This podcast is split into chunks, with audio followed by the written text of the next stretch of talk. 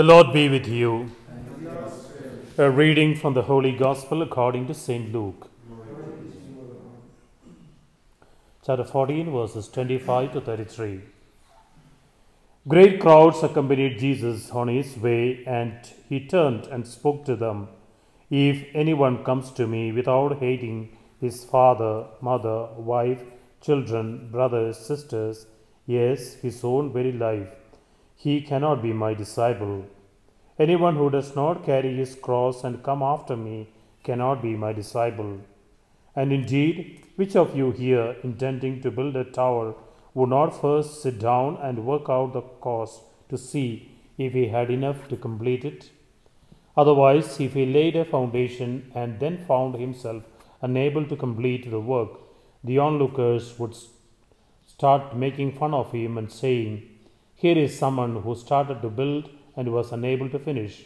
Or again, what king marching to war against another would not first sit down and consider whether with 10,000 men he would stand up to the other who advanced against him with 20,000? If not, then, while the other king was still a long way off, he would send envoys to sue for peace. So, in the same way, none of you can be my disciple unless he gives up all his possessions. The Gospel of the Lord.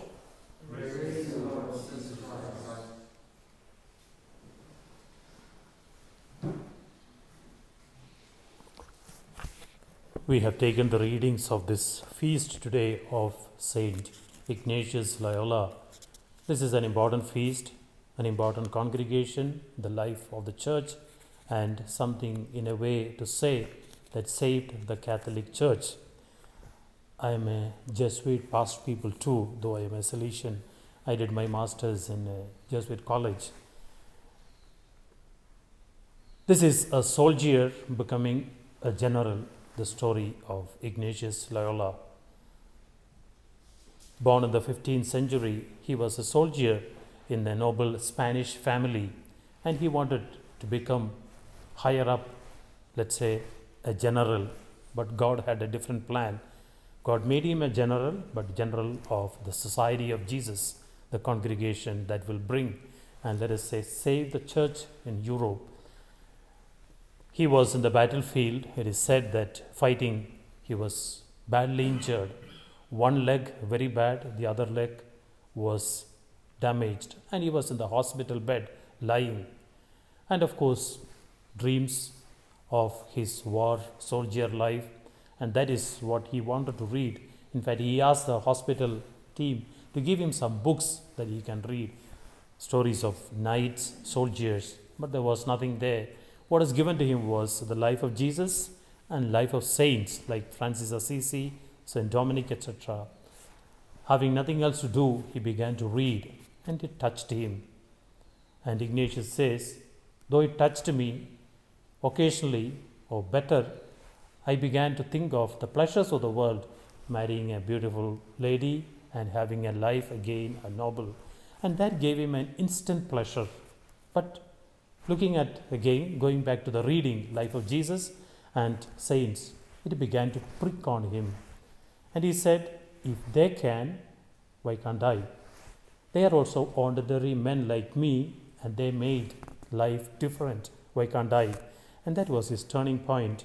And as he got well, it is said that he went to a monastery, a place, and surrendered his sword, which was sign of his victory and everything, and he himself and his royal garments gave to a soldier, to a beggar, and he spent his time and of course went to study and went to the University of Paris later, where he would meet friends like him.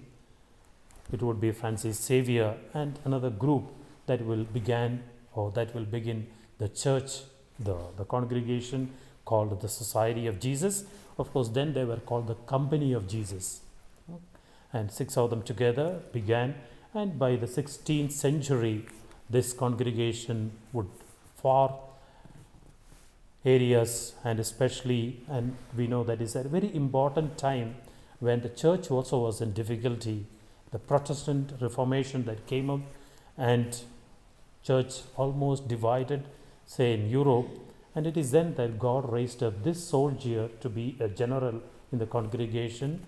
And like soldier obedience, when let's say the Reformation turned against mostly the Holy Father and against the church, here were young men, all soldiers, committing in obedience, and as they say, there is nothing that a Jesuit cannot do. And they say, and in obedience as soldiers, far from they were ready to go to any parts of the world to carry the message. Dear friends, this is a congregation that has brought higher education, best institutes in the world are always in their name, and the catechesis, obedience, be it at level, we pray for them that they continue and to the to the theme for the greater glory of God. What caused this great saint the turning point? Of course, there was a desire, but that broken leg on the bed reading that caused him a change.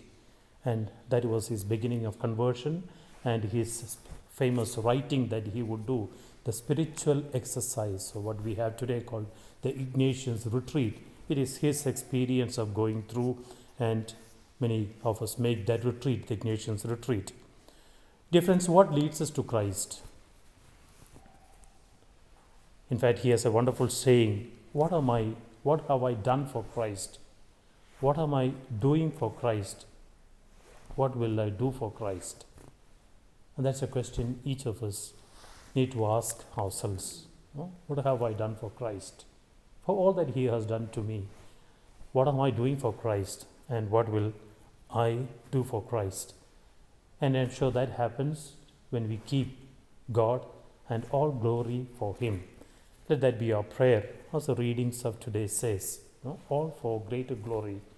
And Paul advising to the Corinthians, both it is not enough that you see goodness only in the Jews, your fellow Jews, but also in the Gentiles. And that is when we truly become a Christian, to see God in every person. May that happen in us, and as the Gospel says, we give up everything for God because that is the greatest glory that we can have. And when we give up that which we give up, God will reward in abundance. And here is a person who had a dream of a great world around but today the world remembers him not for his worldly achievements, but for a congregation and an obedience that he gave to the Lord. May we live for Christ, may we do something for Christ, and may our life be a glory given unto Christ. We pray for this grace as we take part in this Holy Eucharist, that we find Him as the greatest glory and do all things for His greater glory.